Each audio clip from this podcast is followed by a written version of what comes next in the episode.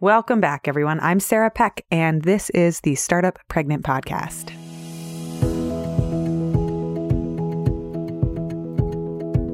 Today, I get to welcome to the show Emily Williams. She is the co founder of Think Creative Collective and an all around just amazing, amazing human being. So, in today's episode, I want to start by asking kind of a radical question What would you do if you didn't have parenting or childcare to do? I know, I know. It sounds insane. Like, what do you mean? There's time outside of parenting or childcare? Currently, I can't imagine that that exists, but some people have told me that it does. For Emily, we start off a powerful and honest discussion with a frank look at how business hours as usual don't work for her. And so she set up a business life to work three days, roughly, give or take, a week. And she bakes in lots of time for her personal needs. And she is all about living the idea of doing business differently than usual. So today's episode is such a fun one because I love geeking out about and getting inside of people's schedules. And she tells me it's actually it can be a real challenge for people to figure out what would you do with that extra time? If you didn't work and you didn't parent, what would you do on Friday if you had the whole day to yourself? Also, Emily is an adoptive mom. And she shares the story of how her one and a half, probably almost two year old now, Pete, joined her family in Kansas City. She talks about what the process of adoption was like, how she transitioned into becoming a mom, and her story, her journey into motherhood. She was fairly adamant for a while that she did not want kids. So, after getting engaged, she started to think more about it. And she tells the story of how she eventually decided that she did want to become a mother. But it wasn't just the decision that she had to work through. She and her partner spent five years dealing with infertility issues stemming from uh, hormonal birth control problems and endometriosis and more. We get to hear an inside look in the journey that it can take to become a parent and how she decided to adopt and what ensued there, because there's a lot that is inside of her story. What I also love about this conversation is how frank and direct she is. She talks about the racial challenges of adoption and how she's had to set up fierce boundaries for her daughter, especially with all of the unwanted comments that come her way when people tell her out of the blue what her family is or what it should be or what it should look like. She happens to look differently than her daughter. So today it is with great pleasure that I get to welcome to the show a friend of mine who I've also been fortunate enough to be in a mastermind with for the past year. She is the co founder of Think Creative Collective. She's an avid coffee chugger, as am I now. She's a houseplant hoarder and she's a mama. She is a wizard when it comes to business strategy. She's the person I go to when I'm like, ah, how would you build this? What would you set this up as? And this is something that has propelled her business to incredible success over the last two to three years. So, without further ado, welcome Emily to the show. Welcome to the Startup Pregnant Podcast, where we talk to creative leaders about what it means to be an entrepreneur and a parent. I'm your host, Sarah K. Peck. Hey, hey, I made a thing and I want to tell you all about it. It's uh, one of our new guides and it's up on our website. One of the biggest struggles in my business isn't coming up with new ideas or doing more. One of the biggest challenges is focusing, figuring out how to do less and making sure I have clarity about doing just the right things. I wish I could say that I had it all figured out and I have a magic wand to make life easier, poof presto, but not quite. But what I do have is a structure of questions, just three questions that I return to time and time again that helps me sort myself out whenever those piles of to do lists are getting way too long. It's a three step process, and I walk you through how to do it and what it looks like. Three questions for clarity, simplicity, and a new superpower, which is saying no to the things that you don't actually need to do. If you want the free guide, head to startuppregnant.com slash stop. That's startuppregnant.com slash stop. S T O P, and you can grab the guide for free. The link is also in the show notes. It's our freebie guide for figuring out what to drop, how to do less, and how to simplify your business whenever you feel the chaos descending upon you.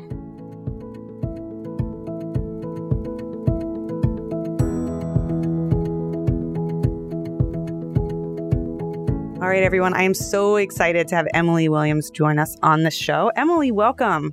Hi, I'm so excited to be here. I am so excited to have you. I know that you have hours of wisdom that we could dive into. so, first things first, I want to ask you a question I ask every guest, yep. which is what time did you wake up this morning and what did you do first?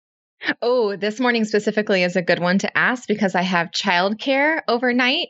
So today is a Thursday that we're recording this. And so Penny spends the night at my parents' house every Wednesday night. And so if you would ask me any other day, my answer would be different. But on Thursdays, I sleep in. So I got out of bed at, oh, I think like 745, 8. And the absolute first thing I did was made a pot of coffee. Oh my, uh, this, I, I need to go immediately do this. What yeah. you, that yes, sounds that. heavenly. yep.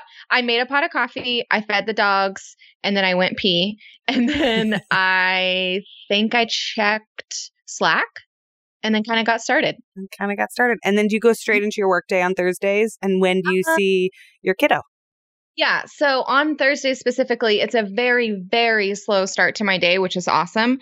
We, we as in my business partner and I work really well separately and independently. And so we come together for like meetings or interviews, but we pick theme days throughout the week. So Thursday is a selling day. And so how that looks specifically for my role I am our copywriter here at TCC. I can write really funny, long, jabby kind of posts that get people to take action. And so, whatever that looks like for that day of what's needed is what I'll do. But specifically today, I wrote an email, I wrote a long form post in one of our Facebook pages for groups for our membership.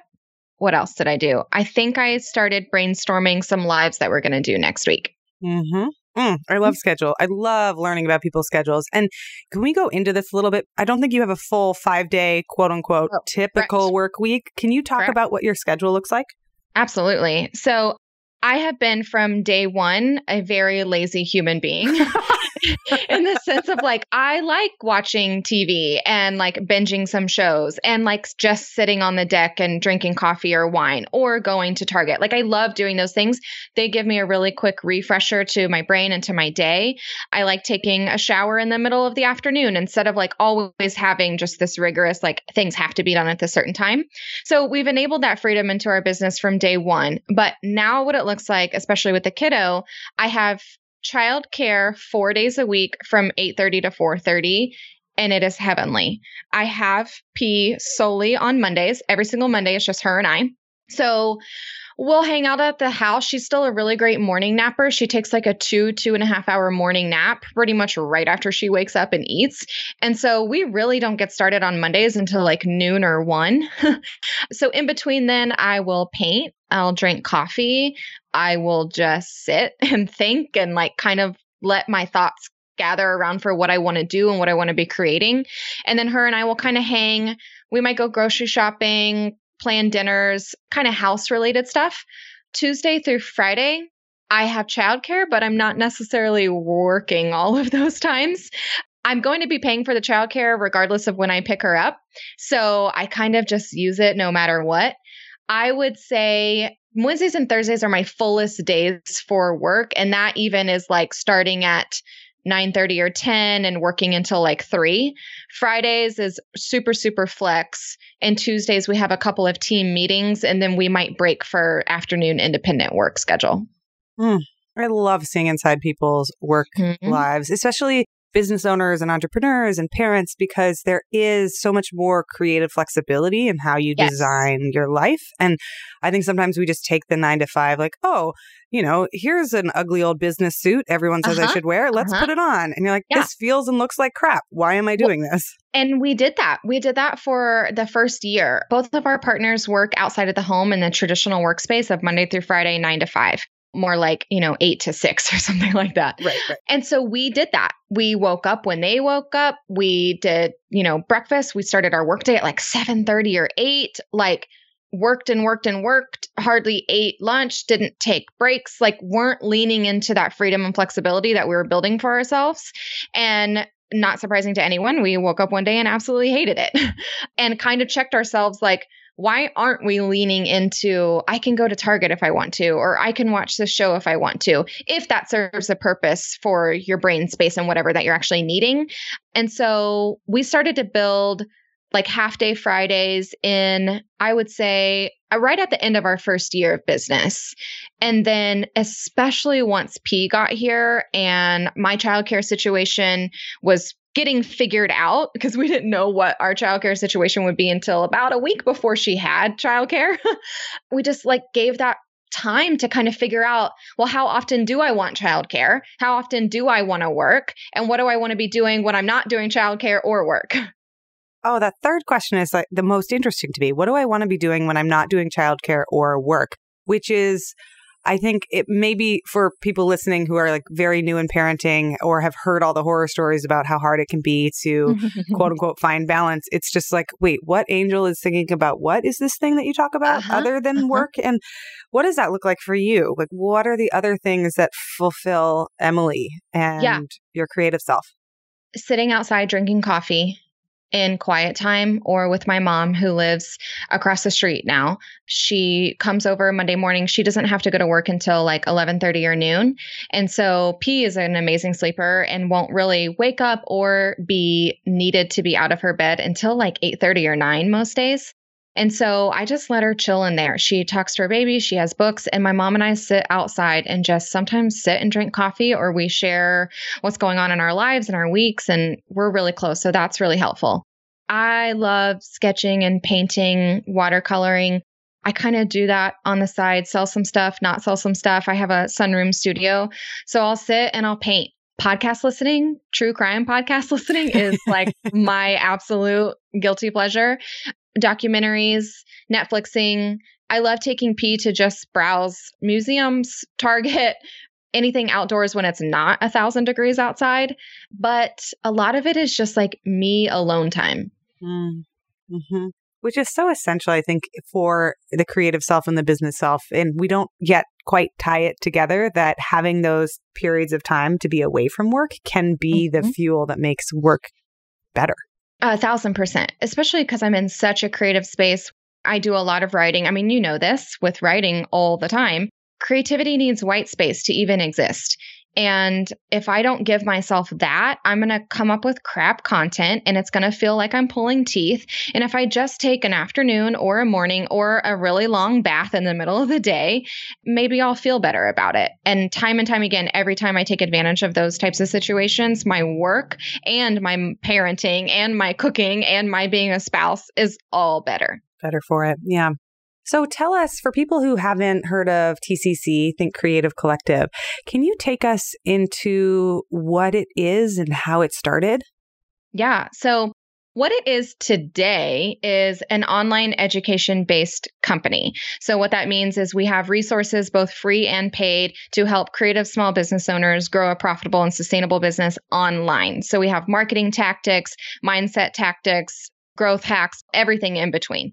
How it started was a service based business, and we started separately. So, TCC is a partnership, a 50 50 partnership with my co founder, Abigail. We met each other online in a Facebook group in 2015. And prior to that, we were both doing our one on one service based businesses. I was a photographer, she was a branding marketing website designer. At first, TCC for about eight months was just a conjunction of those two services. So we just made bigger, more expensive, more robust packages offering both of the things that we could bring to the table. We landed clients. We were maybe like, are we going to do this marketing boutique agency type life? Or are we just going to grow this to be bigger? And about six, seven months into that, I called Abby and I said, if I have to pick up my camera and shoot one more jar of pickles for a business, I'm going to throw pickles out the window. Like, I just can't do it anymore. I started to resent picking up the camera. I resented editing. I was putting off stuff. I hated checking my email. I didn't like waking up doing what I was doing. And so we drastically shifted in January of 2016. We took down all of our services pages. You couldn't contact us, you couldn't book us, you couldn't hire us. And we solely focused on the two things at that time that we had made digital. So we had one course, and then we were starting kind of, of a membership platform and for an entire year, we just focused on selling those two things.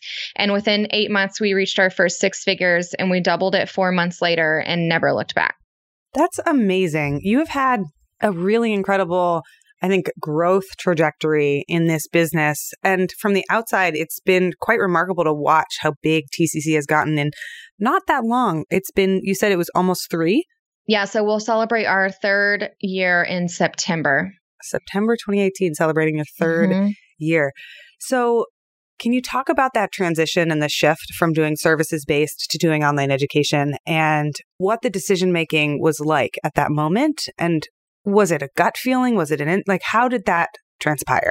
Yeah, a lot of it was a, you know, kind of the wake up call of, mm, I'm waking up and not liking what I'm doing. And I made this. Like, I made this job and I don't like it.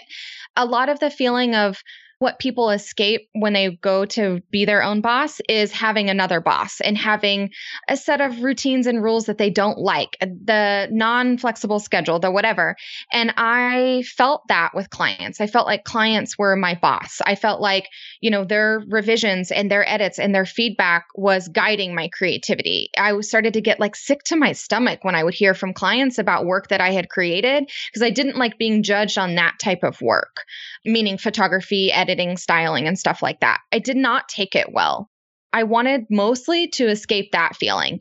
Uh, we had a couple of one on one like strategy sessions at that point. We are trying like the whole coaching aspect or whatever. And I didn't like that either. I didn't like the responsibility of like, I'm just the only person that's responsible for an aha moment or success of just one other person. That was so much pressure to me it didn't make me feel good and it didn't make me feel like I could provide my best work. So, one of the thought processes when we switched was 100% going to the one to many model for two reasons. A, it's more sustainable and scalable, and you're not going to get burnout, but you also have a community of people that you're impacting together instead of you being the sole responsibility for someone liking what they got or not liking what they got. Mm-hmm. So, what does the portfolio of your products and services look like today?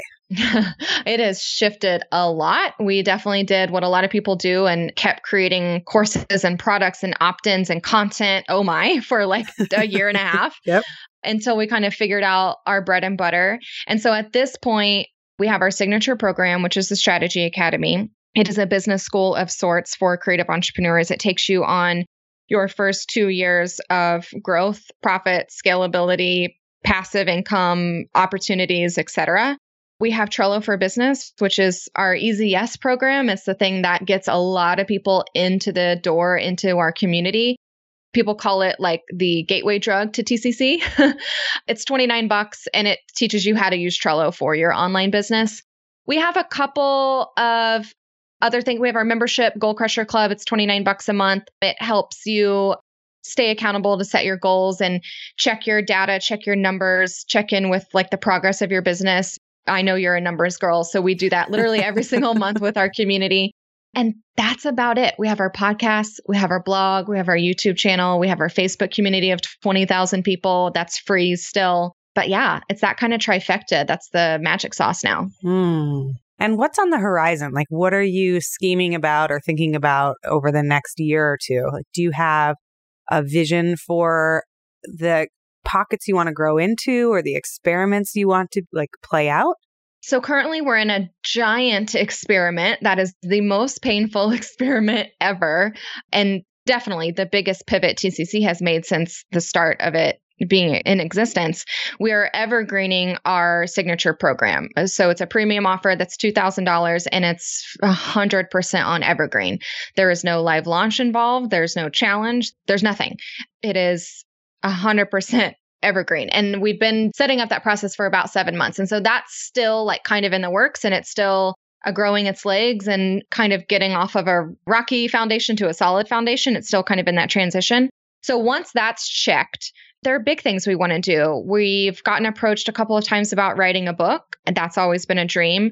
I would love to do some in person kind of podcast strategy tours. I don't entirely know what it looks like, but I want to like see the people. I want to travel and hug them and feel them and just be in the presence of some of our community members. I don't know what it is. I don't know what it's called, but I do know that there is something even more higher level than what we're offering that is more of a actionable experience. I don't know if it's a mastermind. I don't know if it's a retreat. I don't know if it's a conference. I don't know what it is, but it's something along those lines of massive in person shifts for a very, very select crowd of our audience. Mm. I love hearing about what's like currently inside of people's minds and what they're building because it's this living, active thing, having a business, uh-huh. and it's always shifting. Oh, yeah. yeah. Oh, yeah. But amidst all of this, over the last three years of meeting your co founder online and mm-hmm. designing a structure of your day and your week that looks like how you wanted it to, which was responding to, hey, I woke up and I don't like this. I don't mm-hmm. want to do that way anymore. You also have a, she's two? Almost two? Uh, 18 months. 18 months. You have an 18 month old. I want to ask you all about your mm. parenting journey. Yeah. What yeah. did the journey into parenting look like for you? Listen, girl. so every time I talk about this, I think it is important to preface this. It might give some, you know, input as to where I'm coming from. I did not always know that I wanted to become a mother. In fact, for longer in my life, I have absolutely said I do not want to become a mother. So that in and of itself means I had thoughts like, I'm not going to be a good mother. I can't raise a child well. I didn't like how some of the aspects how I was raised, so I don't feel like I can escape that for another child. I knew I would always have fertility issues, so I didn't even think like exploring other options would be an option. I didn't think that my anxiety and kind of just those depression and anxious tendencies would go well for being a mother. But obviously I am, so that changed. I think more than anything when I like sit here because I talk about with my family members and my friends because everyone is surprised not only that I am a mother, but that I'm a really really good one. Like I'm really good at it and I really enjoy it, certain aspects obviously, but I did not have an issue transitioning from not being a mother to being a mother.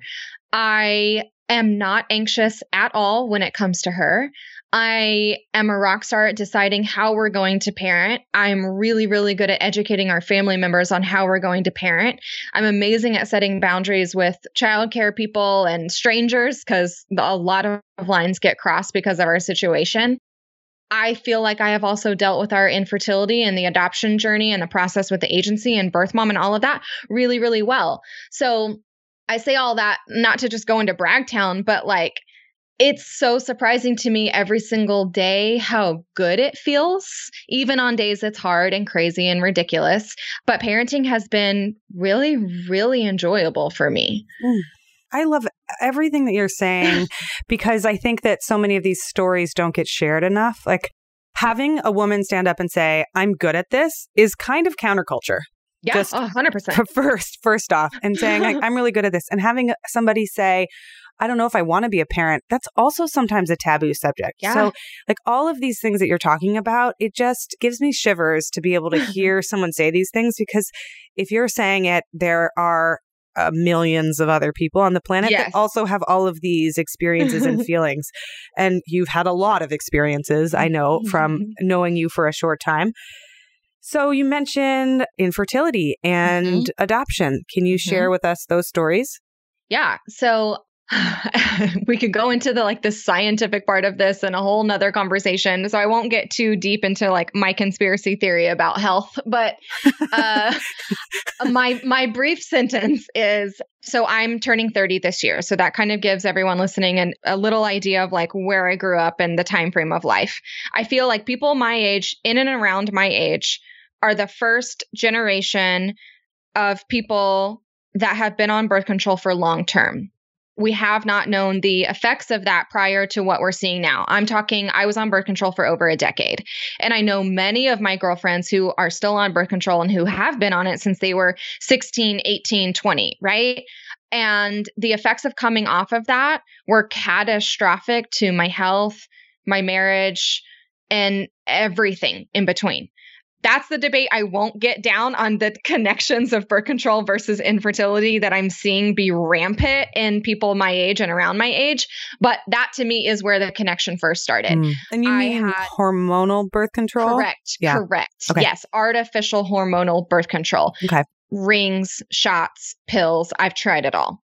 I got put on birth control at 16 because I had really, really painful periods. And at one point, I was home alone. I left school early and I came home, passed out, hit my head on the stove, and like no one came and found me until my parents came home from work. Whoa. So it was a very serious situation.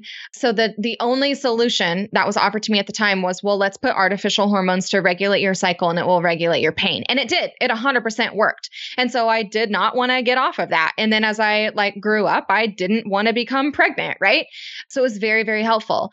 So then when we got married and I started coming off of birth control is kind of when everything started crumbling inside of my body and uh, in my mind and in my emotional like space. What turns out was quote really bad periods was severe stage 5 endometriosis that could have been remedied in a different way a decade ago but at this point scar tissue had been built up cysts had been forming, everything, right? My levels of hormones were drastically ridiculous. So I went and got a couple of tests done just to kind of see where I was. And it wasn't in a great space. I not only had like cysts blocking some of my stuff and on different organs in my body that caused the pain and inflammation, but I had like a super, super low quality and low count of eggs. And then my partner had like every broken sperm, all of them, all broken. It was just not a thing that was going to happen. So we got one round of tests from the fertility clinic. We went home, and that night we filled out our application for adoption. So it just wasn't a long conversation of like, are we going to explore other fertility options?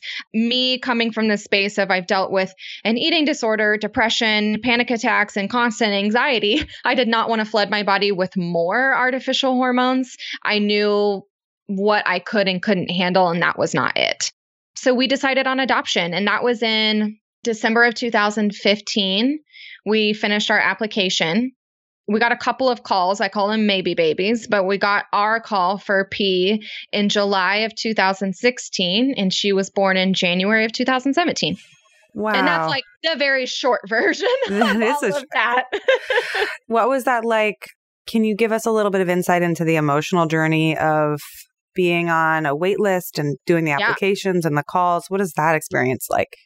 Yeah. So at the time of application and deciding how we were going to adopt, we were living in Oklahoma. And I've talked about this in a couple of spaces, but the kind of bird's eye view of this is you have a couple of different options on how you want to even pursue adoption. You can work with the state and go through DHS and you can foster to adopt. You can adopt straight from the state, and all of that is free. It's all for free, for free, for free.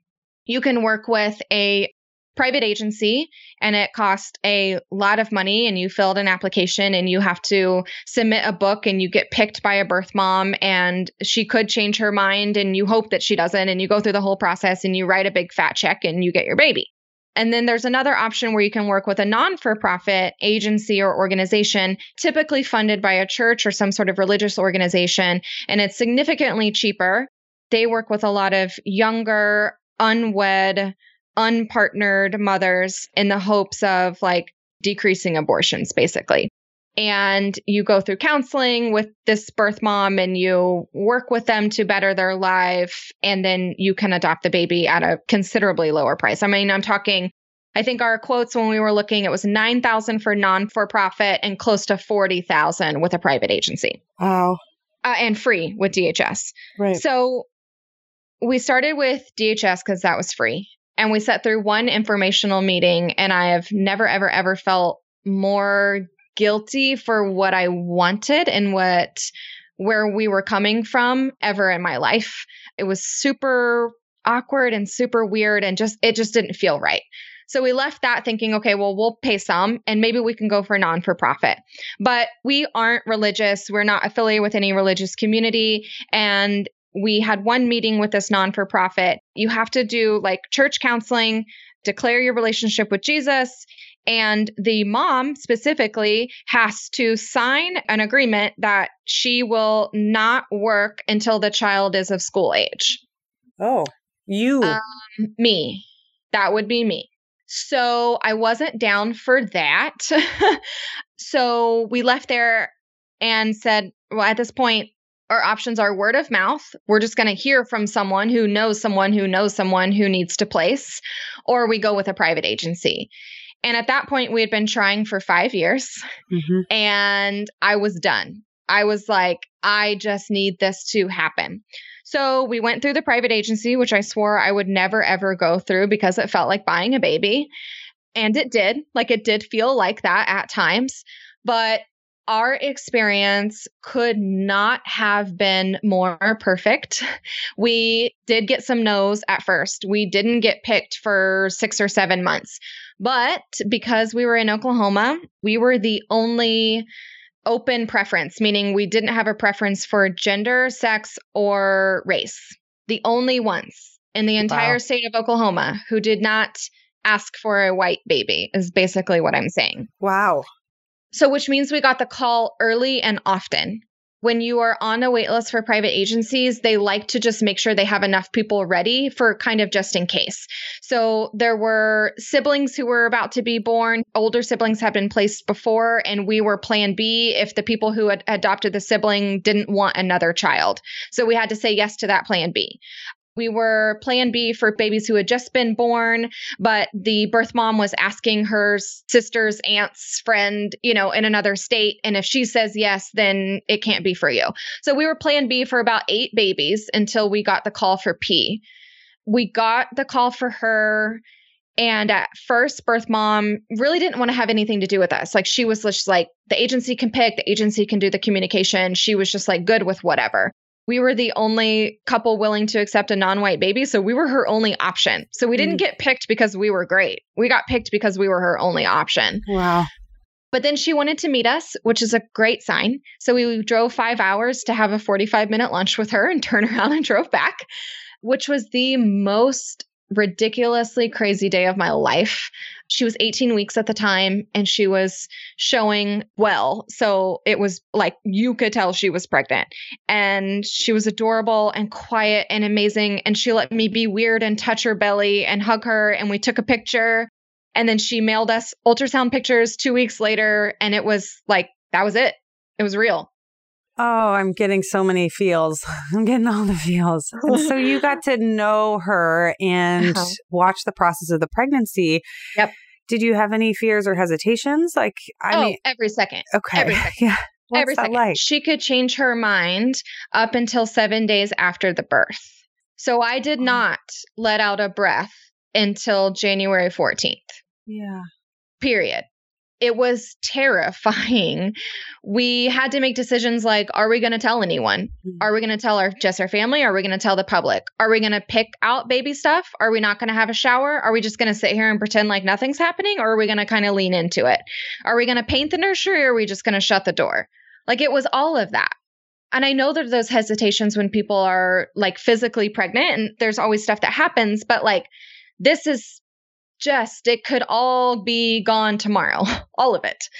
But luckily, she stayed in communication. She was super healthy. The agency has their birth moms write a birth plan. So the agency asks the birth mom every uncomfortable question you can ever think of uh, about are we allowed in the hospital? Are we allowed in the room? Are we allowed to hold the baby? Are we allowed to see the baby? At what time can we hold and see the baby? Do you want to ever hold and see the baby? Like literally all of the awkward questions. Right. So we got like a five page document of all of her answers. And it was a very, very inclusive relationship that she was allowing us to be a part of. We showed up at like 3 a.m. for her scheduled C. She led us back into her pre operating room. I was holding her hand while they were doing all of the stuff before her surgery, getting to share the name we had picked out for her, getting to rub her belly, getting to hear the sounds. One of the doctors that I had made a relationship with, I think it was actually the head nurse of the department prior to us coming there, because I wanted to be heard and be known to this department instead of just walking in like this stranger. And her and I had really hit it off over the phone. And she walked in asking for me instead of birth mom. Like birth mom had her own doctors and then this nurse comes in and asks for me. So it was a very like I'm a part of this process as well. We got our own room. Our parents got to come back. They brought balloons, they brought flowers. I laid in a bed. I did skin to skin within 20 minutes of P being born. We got to bathe her. We got to pick what shots she got and when they took blood and everything. Everything. we were there. This is just mind blowing in so many ways because when you when you really do start to think about what's going on and how many different people there are, there's just so much sensitivity and all of the emotional layers of like, what about this person's experience and this person's experience and what does happen in all of those nuanced mm-hmm. moments. And I'm learning so much just by hearing you talk about it. And so you have baby P. Yeah. What was that yeah. like? I had feared legitimately that the bonding process would be hard, that I would feel like I wasn't ready, like she wasn't mine, like there was some disconnect. And I was very, very obsessive over making that as not a thing as possible. Like I did everything I could beforehand. So I called the head nurse and made a relationship. I made myself known so we could maybe feel a part of it. I asked them to not bathe her after P was born so I could put all of her grossness on me so she could maybe identify me as someone safe for her. We did skin to skin immediately. I bought one of those like nesting days wraps for newborns where I just like walked around topless for three months, just putting her on my skin. We brought the grandparents and they all did skin to skin. That really, really close connection was super important to me to try to establish. And it worked. it worked amazingly. That girl to this day is obsessed with me. obsessed with me. Isn't human um, touch so amazing? Oh, oh, I just like want to hold her all the time. Yeah. we did a lot, a lot of baby wearing, and she was a perfect candidate for it. She loves to snuggle, she loves that tightness and that closeness. And I think it had a huge effect in how close we are now.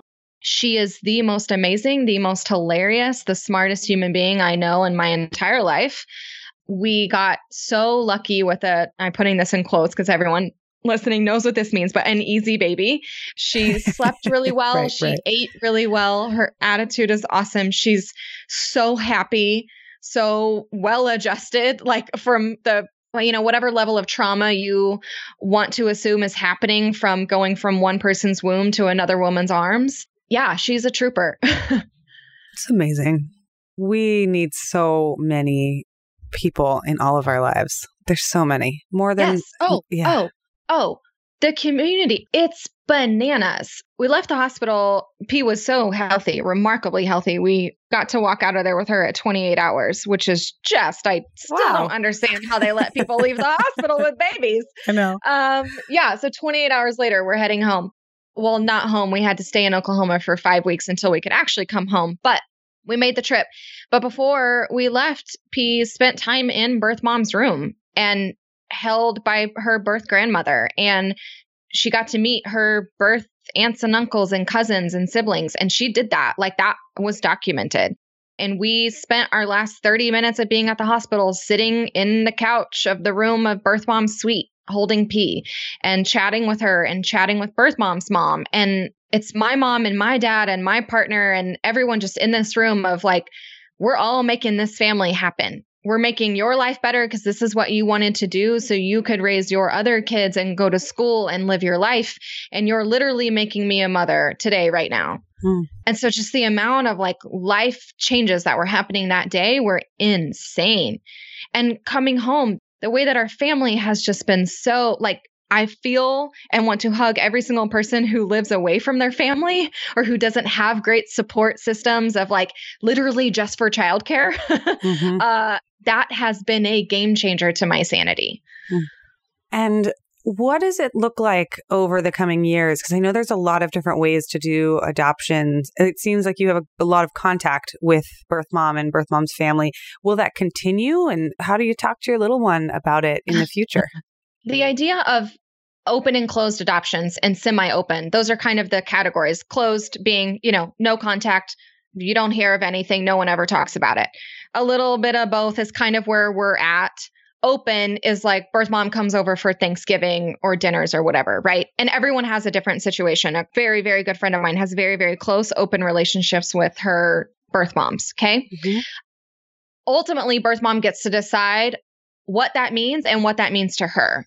We definitely have input in that and can say no to things and yes to things and set boundaries for things, which we definitely have done.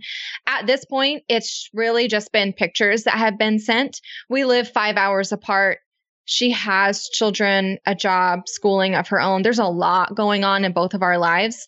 It's an open line of communication that's not always had. So it's there and it's optional, but it's not really like a constant stream of talk and chatter. Mm-hmm. That could change at any moment from either one of us. I could call her up tomorrow, she could call me up tomorrow, and we could talk about stuff. How we're navigating telling P, A, we can't hide it. I'm white, she's black. So like that's going to be a discussion on why do we look different. But I have always been in the camp, regardless of even if we looked identical, that this is her story and she deserves to know every detail that she wants to know about it.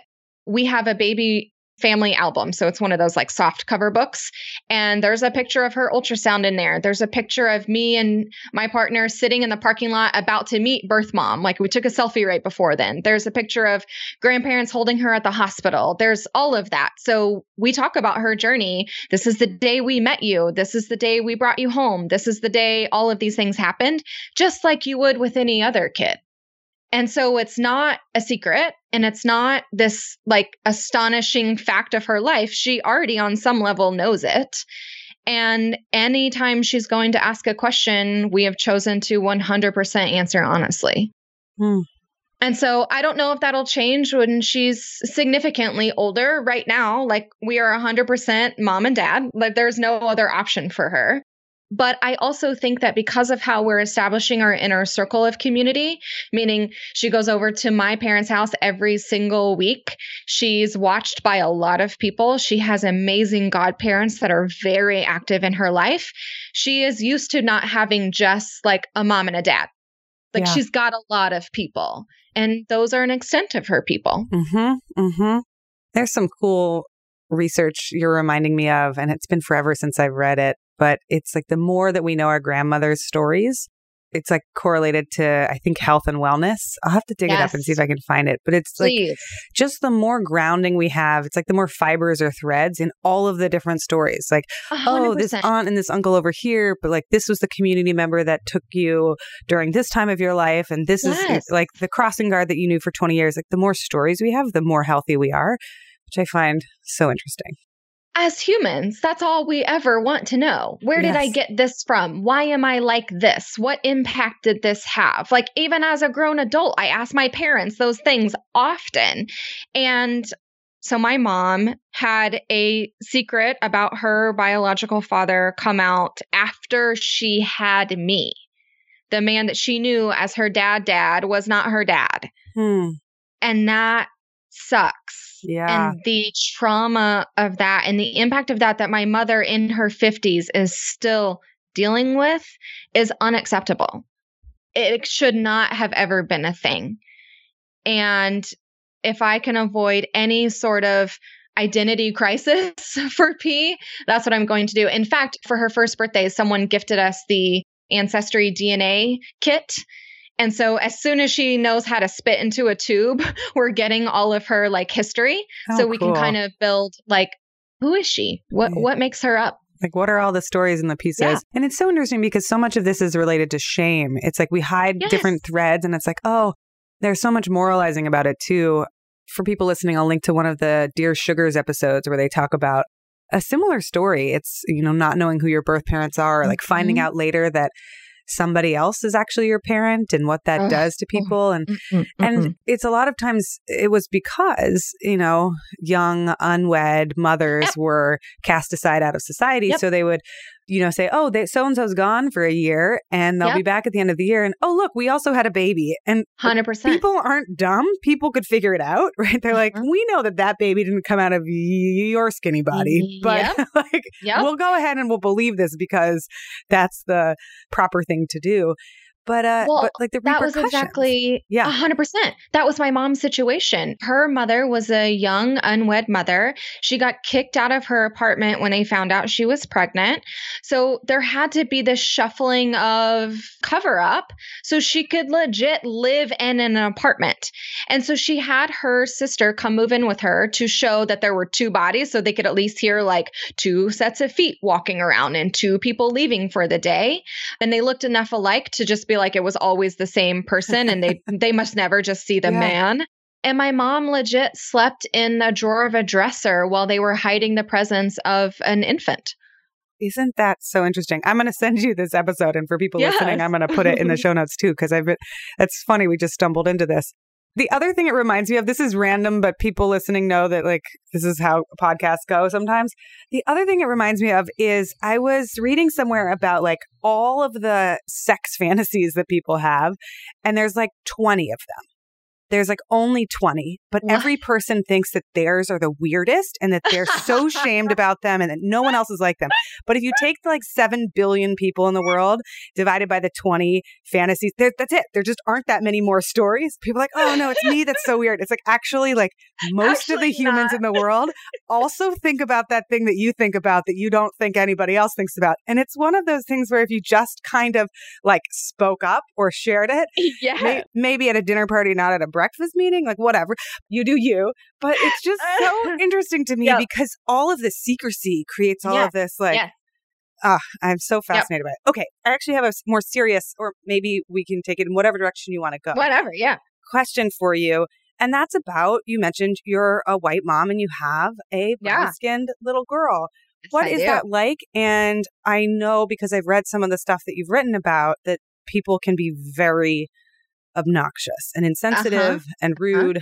Talk Uh-huh. to me about that experience. a common theme that came out when I was sharing a lot of the what I called people say before P was born and shortly after she was born. I heard from multiple people that said, as soon as she's not an infant anymore, this will slow down. And I was like, you're lying. Like, I don't understand. But there is this weird, and if anyone has any actual research on this, I would love to hear it. There is this weird dynamic of like, we do not treat infants as human beings and like we literally just treat them as just like cute adorable objects or whatever we like are attributing to what they look like and how they make us feel and so as soon as an infant turns into a toddler baby type situation we recognize that they're an actual human. And so we don't say obnoxious stuff to them and about them as blatantly as we do when there are newborns in the situation. Okay? That's so interesting. uh-huh. I should have like actually made a study which i can but the amount of stuff that was being said when p was an actual newborn baby versus even six months ago when she was just a year old night and day night and day Interesting. I wonder why that is. the- we'll have to figure out. I yeah, I want to know. Someone please like know the actual facts behind what I'm trying to say, but it is an actual thing and I've heard it from multiple people who have interracial families or kids with disabilities or anything like that. People say obnoxious stuff to newborns and it simmers down the older that they get. So, that has been true for our case. There was, you know, just obnoxious stuff when she was a little baby of like where is she from? Africa? Just these very strange like you know, black people can't exist in the Midwest type of conversations. And that was hurtful and obnoxious, but just like really opened my eyes to like, are you freaking kidding me? Now, the thing that we're shifting into that it's so frustrating for me, and I haven't figured out the best way to handle it because I just tend to like snap at people. Penny is stunning. She is beautiful. She is literally the most beautiful human I've ever seen in my life. Her skin is amazing. Her eyes are big. Her hair is gorgeous. Like she is like model baby material. She's a good and looking get it. baby. She's a good looking baby. I cannot for the life of me raise a daughter that only hears how beautiful she is. I just can't. And the amount of strangers that will comment on her looks is baffling to me. This is what I get. We're in Trader Joe's. We're in Target. She's walking around. She's in the cart, whatever. Oh my God, she is beautiful. Or, oh my God, that hair. Or, oh, her skin. Or, like, it's literally just this like dramatic thing every single time. Five times at Target in one shopping spree. I just went to Trader Joe's two days ago. Five people said something about how she looked in Trader Joe's. Yeah. In like 30 minutes. And it's and the so accumulation of it too that's even more insidious because they don't have the experience of how many other people are also doing what they're doing. A hundred percent. Yeah. And so I follow it up by about the third time I hear it, I follow it up with, and she's brave and smart and strong. like I'm just so yeah. over this. Yes. Like quit looking at my daughter like this. And so that's something I'm still navigating and trying to figure out really how to tackle. I mean, we just try at home the best we can to use other phrases and not comment on her appearance and read strong books and all of that type of stuff. But it is the most frustrating thing. Mm. There's so much cultural conditioning in all of this. Like you can do your best as a parent, but someone told me the other day that if you look at little girls' clothes and you look at little boys' clothes, all of little boys' clothes are predators. Yep. And yep. all of little girls' yep. clothes are prey bunnies yep. and things that get caught and foxes and wolves and all that are on the boys. And you're like, yep. oh, well, let's dress them like this for 10 years and pretend it has uh-huh. no uh-huh. effect uh-huh. on 100%. our on our psyche and our subconscious. And uh-huh. we do this to feminize the girls. We just constantly tell them how beautiful they are. And yep.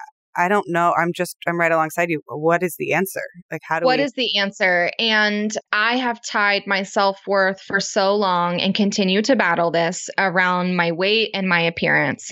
So much that it ended me in therapy as a child for an eating disorder. And I like, come hell or high water, that is not going to be her life. Yeah. Yeah. And I'm sure every year we'll have a new, like, there's just a new discovery and a new opening what do you mm-hmm. wish other people knew more about parenting? Like, what do you wish was more common in our culture or that more people were aware of? So, my best friend works with kids. She's a therapist for kids with problematic sexual behaviors. She is an amazing human being who's doing an amazing, amazing work every single day. But part of that, she just knows so many parenting tactics. She knows how to facilitate timeouts effectively, mm-hmm. um, ignoring techniques effectively, how to calm kids down from tantrums, how to praise properly, all of the things. And I come to her 17 million times a day with, How do I handle this? What do I do here? And if I could grant anyone anything, I wish that they had that type of resource. I'm trying to get her to have a blog and have like a YouTube channel and stuff so she can facilitate that knowledge to the common people instead of just being in her bubble of therapy, but it's all research based stuff. And that's what I'm down for. But I was just told the other day by someone who said, I can't remember the context of the conversation, but the sentence was something like, well, and you know, since you're parenting so different, huh. and dot, dot, dot, and we talked about something else. And it really stuck with me of like, am I actually parenting that different and different than what? Like, different than what exactly? I'm empowering my child to be a human. I talk to her like she's a human instead of an infant that doesn't understand words. She has natural consequences. I let her fall when I know she's going to remain safe. I ignore her a lot. We don't do TV, we don't do sugar, various different things, right? But it's a different way of parenting. And so I have gotten access to those types of decisions through lots of research, through lots of reading, through lots of asking and trying stuff. But I have found that the more conversations I have with other mothers in my area, especially, that a lot of those techniques, like people still haven't heard of. Like I was just chatting with a girlfriend of mine last night about our level of when we ignore P when she's doing undesirable behaviors, and it was baffling to them. And so I guess what I'm trying to say is, a, I wish you all had access to my friend Amanda so you could just text her and ask what your parenting questions are. But do what feels right right now. Like the amount of times that Amanda tells me, you can't mess this up. Like you talk to her and you tell her that you love her and you listen to her every day. As humans, that's really all we need. If you just talk to your kid, they're going to be fine. Yeah. This is so interesting. So we should have like a whole separate show where you and I talk parenting strategies yeah. because there's so much about what you're saying we're like, uh huh, I'm uh huh. Uh-huh, I'm just uh-huh, nodding uh-huh. overhead. I'm like, yeah, yeah, we let Leo fall. Yeah, we do. Yeah, we're in that fuzzy limbo space where there's an old parenting kind of dominant narrative of this is what you should do and this is what it's supposed to be like. But so many people are breaking out of it and doing new yeah. things. And there's so many different threads and patterns of what does it look like to parent nowadays and what didn't work, frankly, from the way we were raised, especially yeah. the helicopter parenting generations. You're making me think I just want an app where I can text five smart people and yes. be like, so, yes. you know, what do I do? like, yes. in these bizarre situations. And my husband always says, we just need to be consistent and boring. And my therapist says, we just need to be good enough parents. Like, yes. we're not going to be perfect, just good enough, which means you don't have to do everything well. Like nope. you don't have to do everything right and you don't have to do everything well. You just need to be good enough. Good enough. And boring and consistent where it's just like, nope, we don't take our pants off outside. Nope, we still don't take our pants off outside. Hey, same day, different. You know, it's just uh-huh. like uh-huh. yep. Alex sometimes says, I will get you with boredom. I can do it. yes. Yes. I love that. Yeah. The amount of times I've said the most random sentences, uh, please don't bite my laptop. I said that the other day. Uh, please don't smear your chicken into the table. Yeah. That'd be great. Yeah. Or from my husband growing up, we don't hit people in this family was one of the mm-hmm. things his mom said to him. We don't hit people in this family. And his response was, they're not in our family. Oh. yep. And I was like, yep. as they get older and smarter and older and smarter, they start to yep. outwit you, and you're like, "Oh, you're keeping me on my toes." uh-huh, uh-huh. Yeah, ours is uh, hands are not for hitting. yeah. So recently I texted Amanda something because I, I freak out about every little thing that she does. And she came in she was playing in the hallway and she comes into the living room and we have just this small lightweight round side table from target and it was just kind of sitting in the middle of the living room because it gets moved around and she just walked straight up to it and made eye contact with me and just took both of her hands and just sh- shoved it, just pushed it over. And it hit the hardwood floor. And I kind of like looked at her like, what the hell, man? Yeah. And then like looked away at the wall because I'm ignoring her. And she just walks off and does whatever she wants. And so I text Amanda and I was like, this little snot, like that's my furniture. She n- shouldn't be pushing furniture. Like that's so rude, all of these things. And Amanda's like, dear, she does not know the difference between shoving over a table and coming over and like tapping your knee and saying, Hey, mom. Like literally. Yeah. If you give her attention when she taps you on the knee and says, Hey, mom, and not give her attention when she shoves over the table, she won't shove over the table anymore. And yeah. I was like, Oh, okay. It really is that simple. It is. It's that flat, like non responsiveness. Yes. It's like in learning psychology, it's, you know, not reinforcing the behaviors you don't want.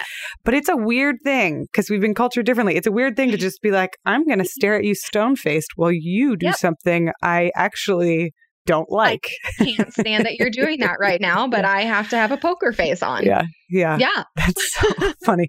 Now I want to ask your friend Amanda about this. The other thing that I do that has worked well, and this is just from my own like random trial and error, not from any parenting gurus or experts yeah. that I know of. When Leo gets so angry, like things are frustrating and he's mad, mm-hmm. you mm-hmm. can just see it start to bubble up and his whole body gets all frustrated. And then he screams there's so much wind up into wanting to hit uh-huh. something or just ah. I actually just end up mimicking everything he does. So if he starts to get really angry, I go, "Oh, we're angry, we're," and I'll like pound my fist and I'll like furrow my brow and I'll stomp and I'll make a lot of noise. And he does it, and then he lets it out, and then he just kind of looks at yep. me, his eyebrows raised. He's like, "What is this weird parent yeah. doing?" But I feel like there's something like this community connective storytelling piece of when somebody sees you and witnesses you and tells you like hey i see what you're feeling mm-hmm, and this mm-hmm. is what it mm-hmm, feels like to have mm-hmm. that feeling especially for little boys yes yes feel the feels, Leo. Like, feel, them. That, right? Like yes. you're angry and that's okay. I'll be angry yes. with you. And then it, the little thundercloud moves along. A hundred percent. Yeah. I will absolutely ask her about mimicking because I have wondered that same thing as well. But oh, yeah, we do very similar stuff in our household of like she has that burst of it's not even anger. It's just like all of this energy in their little bodies and that that's the way that they're yeah. choosing to get it out. And she'll punch the couch or she'll just like kind of throw one toy, but I, she's not like you know, I'm going to throw this toy at you. It's just this like burst of energy. And we just like try to ignore it and simmer it down and calm down. I see that you're upset. I see that you're hurt, whatever the thing is, because I want to acknowledge that you can absolutely feel that way. And I want you to choose safe things to get that out. But we all have that. Yeah. And I want you to lean into that and feel it and know that I'm still going to love you when you feel that. You can have those emotions around me and Yes. and you're safe and you're okay. Yes. Oh, Emylee, I love this. I love talking to you. Thank you for sharing so much of your business journey and your parenting philosophy and your parenting journey. I mean, we could all sit and have coffee with you for three Oh, hours. A thousand percent. I have 80 more things to say. we'll have to have you back. So, where can people find you, find out more about you, both the creative side and the business side? Yeah. So if you want to follow along with me personally, I'm on Instagram at Emylee Says. My name is spelled funky. So maybe check the show notes to see how my name is spelled and just head over to Instagram. You can follow along with my business journey at thinkcreativecollective.com. We're on Instagram, Facebook, everywhere at Think Creative Collective. We have a lot going on, a lot of free stuff. Oh, our podcast, the Strategy Hour podcast, it's a business tactical action step type of thing that's kind of turned into just like these type of conversations but about business so Yeah. very loose and chill and explicit so if you are listening around kids maybe you know you just you do you you decide you do you. Explain what the F word is or put your headphones in, whichever you want to do. 100% we choose to explain what the f word is so oh, this is so great. And you know, I always say this and I mean it. Leave us a review on iTunes if you like our show. It takes a few seconds and it really does help us a lot.